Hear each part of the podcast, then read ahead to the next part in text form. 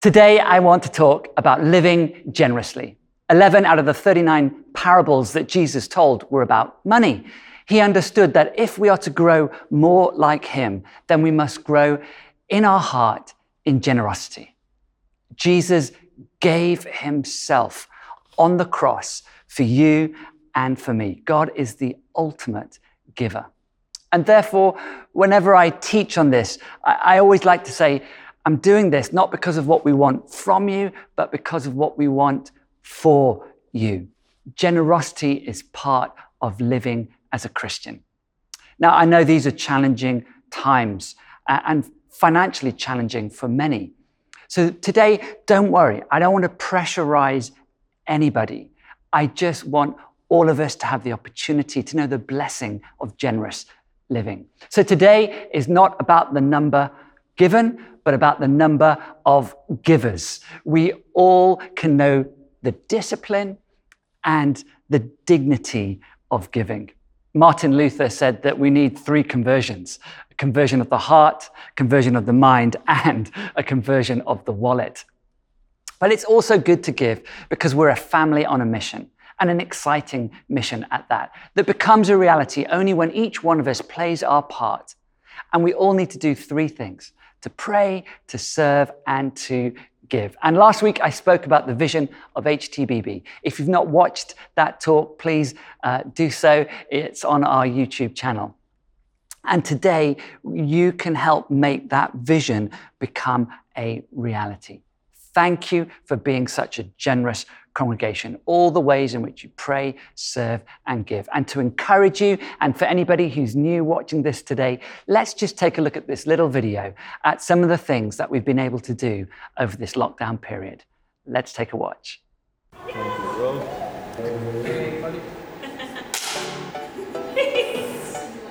Hey everybody, welcome. Welcome to, welcome. welcome to HTBB Online.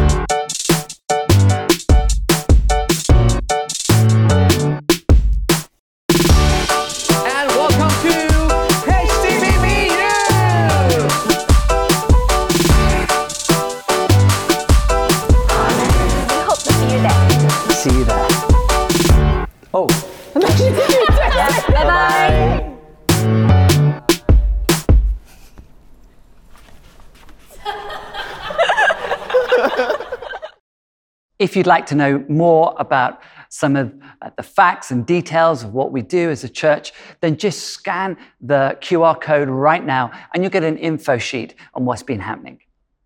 I'd love to read to you a passage right now that St. Paul writes to the church in Corinth, encouraging them to give. And in this passage, this letter, he gives them reasons to be generous. So I'm going to read from uh, 2 Corinthians chapter 9, beginning at verse 6. Remember this whoever sows sparingly will also reap sparingly, and whoever sows generously will also reap generously. Each person should give what they've decided in their heart to give, not reluctantly or under compulsion, for God loves a cheerful giver. And God is able to make all grace abound to you, so that in all things, at all times, having all that you need, you will abound in every good work. As it is written, He has scattered abroad His gifts to the poor, His righteousness endures forever. Now, he who supplies seed to the sower and bread for food will also supply and increase your store of seed and will enlarge the harvest of your righteousness. You'll be made rich in every way so that you can be generous on every occasion. And through us, your generosity will result in thanksgiving to God.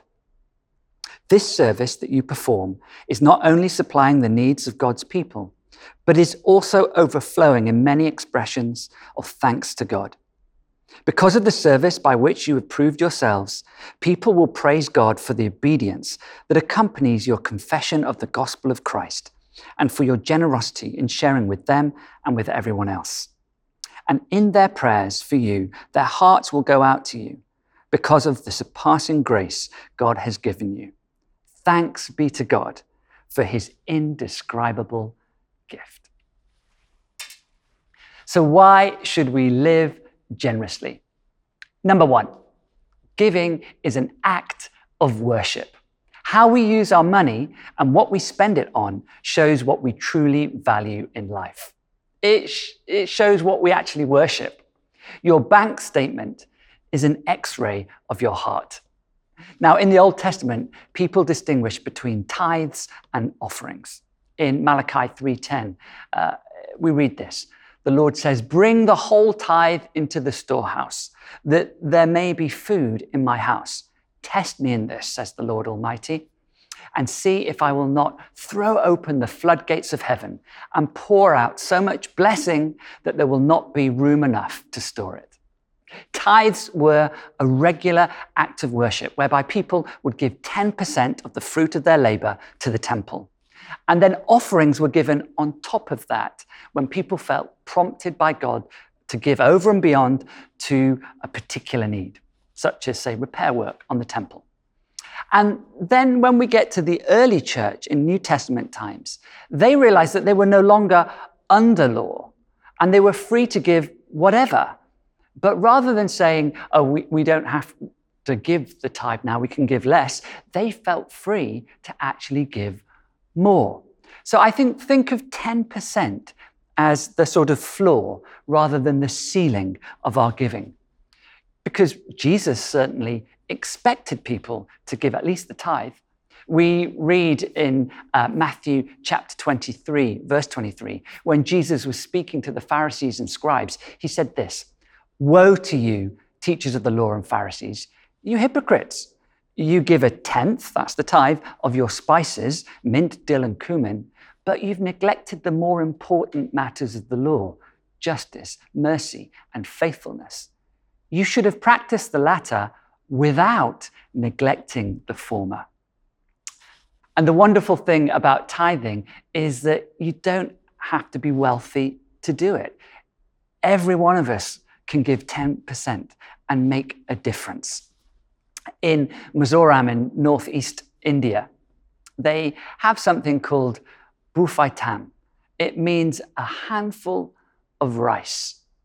And, and, what the families of the churches in Mizoram began to do was every time they went to cook a meal, before pouring the rice into the cooking pot, they'd take one handful of rice and set it aside. Next time they went to cook, before they cooked, they'd take another handful of rice, bufai tam, and set it aside. Then they'd take all the rice that they'd set aside and they'd take it to the church. The church would collect all of these tithes of rice, as it were, and then they'd sell the rice on the market. What was the result?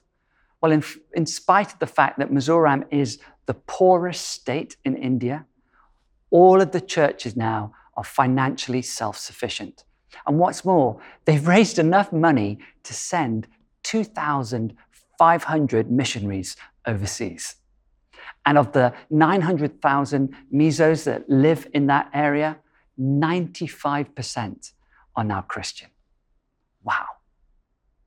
Sarah and I give the majority of our giving to HTBB.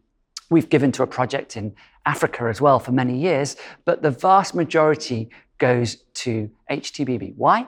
Well, there's lots of other amazing people who will give to lots of fantastic charities out there. But generally speaking, only people at HTBB will give to the mission of HTBB. It's our part, our responsibility to fund this exciting vision. And, and we, uh, we give to the church at the start of each month rather than waiting to see what's left in the account at the end of the month. The tithe was meant to be the first fruits, not the last fruits. But it is always worship. The second reason to give is it's the best long term investment that you can make. In verse 6, uh, Paul writes, Remember this whoever sows sparingly will also reap sparingly, and whoever sows generously will also reap generously.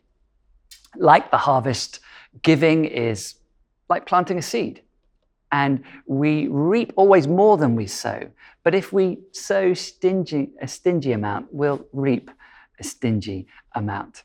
We can't take our money with us after this life, but we can give it forward and invest in an unshakable kingdom at a time when everything else in the world is shaking.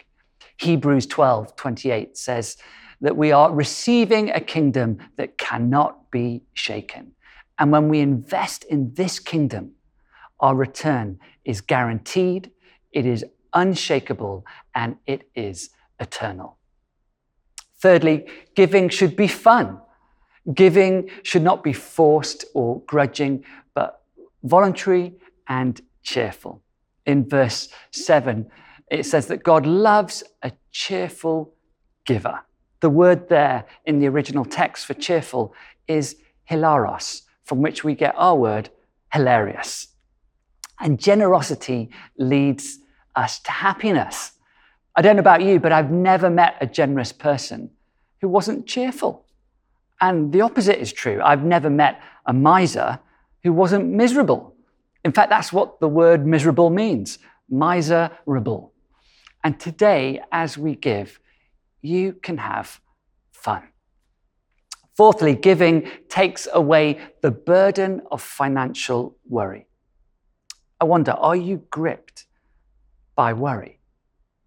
Verse 8, Paul says this And God is able to make all grace abound to you, so that in all things, at all times, having all that you need, you will abound in every good work. Giving doesn't mean that we hand over financial responsibility to God. We, we still have to be responsible. But it does mean handing over the worry and burden of money to God. Giving sets you and me free, as it shows that money is not our idol, that we trust a higher power, God Himself. And fifthly, being generous enriches you. When God invites us to give, He's appealing uh, not just to our emotions, but also to our reason. Verse 11 You will be made rich in every way so that you can be generous on every occasion. And through us, your generosity will result in thanksgiving to God. You will have enough to give generously, and God will be praised and thanked. And it transforms our character. In verse 10, he says, It will enlarge the harvest of your righteousness. It helps free us from the constricting grip of materialism that can destroy lives. But we have to keep giving to remain free from this grip. When Sarah and I uh, lived in Oxford in the UK, uh, the house that we lived in, um, there was a window at the front that uh, led onto the living room. But just outside that window was a bush. And this bush always grew very quickly. And I had to keep on cutting it back, keep on pruning it back to stop it growing over the window. I remember one day I, I sat down in the living room and suddenly realized that the room seemed, although it was daylight, a lot darker than normal. And I realized it was because the bush had grown again across the window. And as I stood up, I realized that the bush also sort of obstructed my view, so I couldn't see outside into the world clearly. I had to cut it back again. And this is a bit like a picture for giving. When we stop giving, it's like the living room of our heart grows a little bit darker. And wealth begins to obstruct our ability to see the outside world as God sees it. But every time we give, we cut that bush back once again. Give generously and regularly, and it enriches us.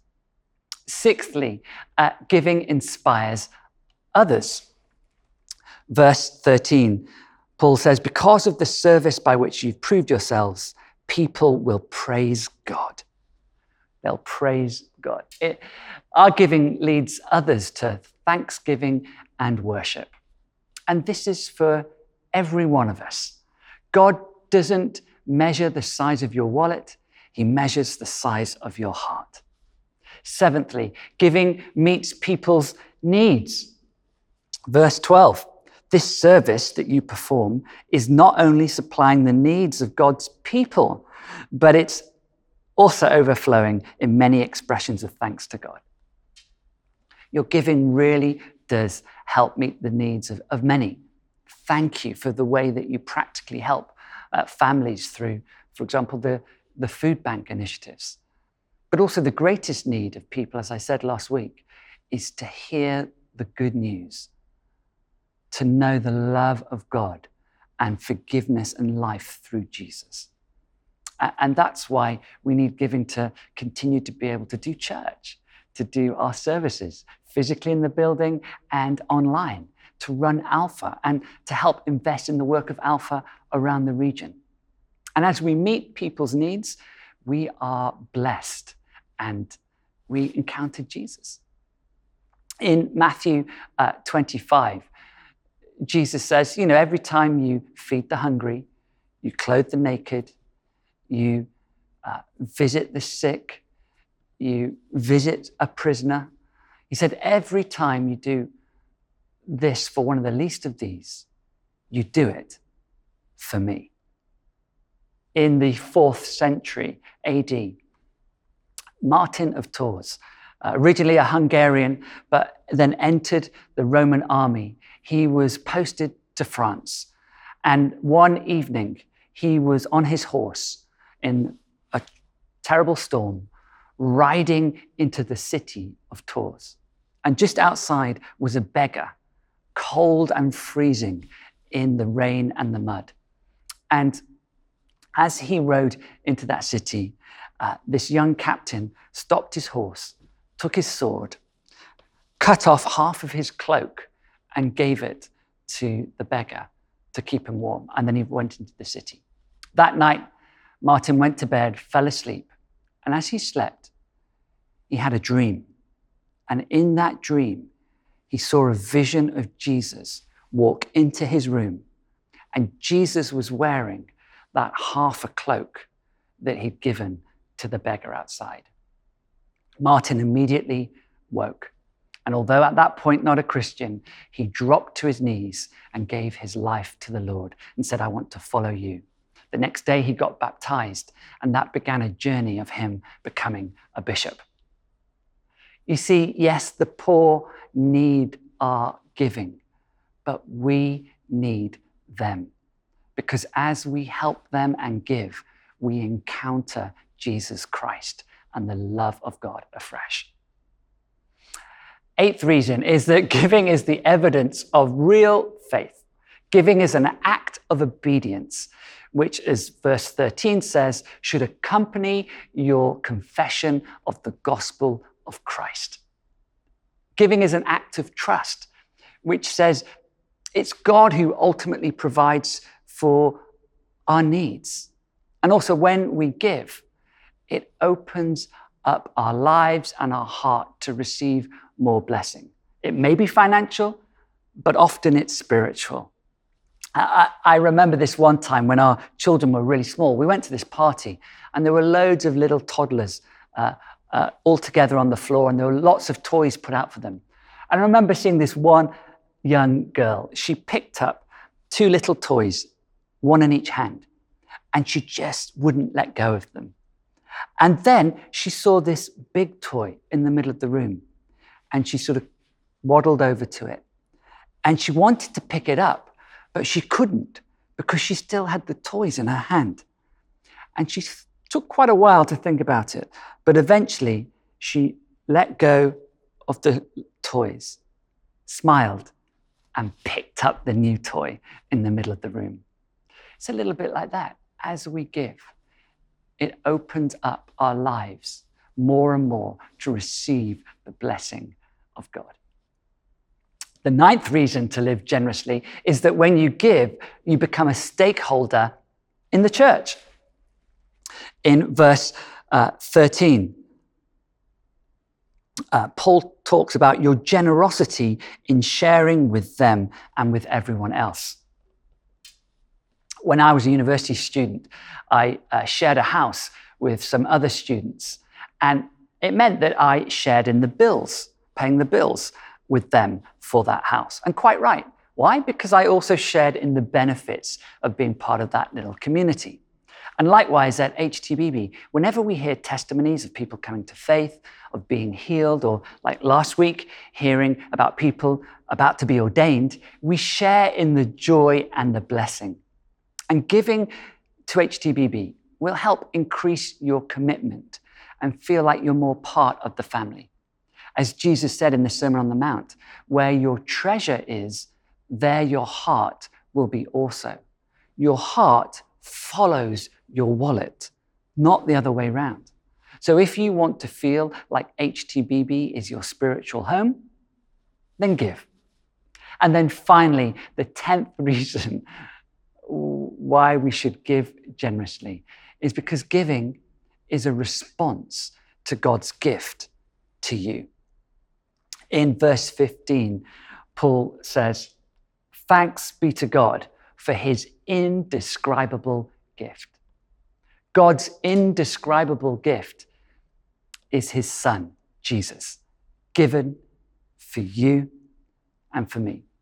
John 3:16 For God so loved the world that he gave his only son that whosoever believes in him sh- shall not perish but have eternal life. God is the giver. We can't outgive God, but we can respond in thanks and generosity. And actually, we're only stewards of any resource that we have anyway. God has created everything in this universe. He owns every molecule, every atom, everything is His. As He says through the prophet Haggai, all the silver is mine and all the gold is mine. Think of it a bit like this this is a wallet. And in the wallet is 50 ringgit. Now, the 50 ringgit is placed in the wallet. The wallet has the money. But the 50 ringgit doesn't belong to the wallet. No, the money belongs to the one who owns the wallet. You and I, we're the wallet. And we belong to Christ. We've put our faith in Him. We are part of God's family. And He gives us any money that we have to look after for Him and to do with it as He chooses. And giving is a test of our stewardship. And as Jesus said, to those who can be faithful with a little will be faithful with much. So, why don't we take a moment now to pray and maybe to ask if the Lord wants to release you in this, this, this joy, this blessing of giving? So, let's just pray. Come, Holy Spirit. Would you touch our hearts afresh? Thank you, Father Almighty, that you are the ultimate giver. You gave us your Son, Jesus. And thank you, Jesus, that you gave your life that we might know freedom, forgiveness, and eternal life in you. Holy Spirit, would you touch us afresh and show us, open up our hearts and our wallets to know how we can respond in worship and generosity.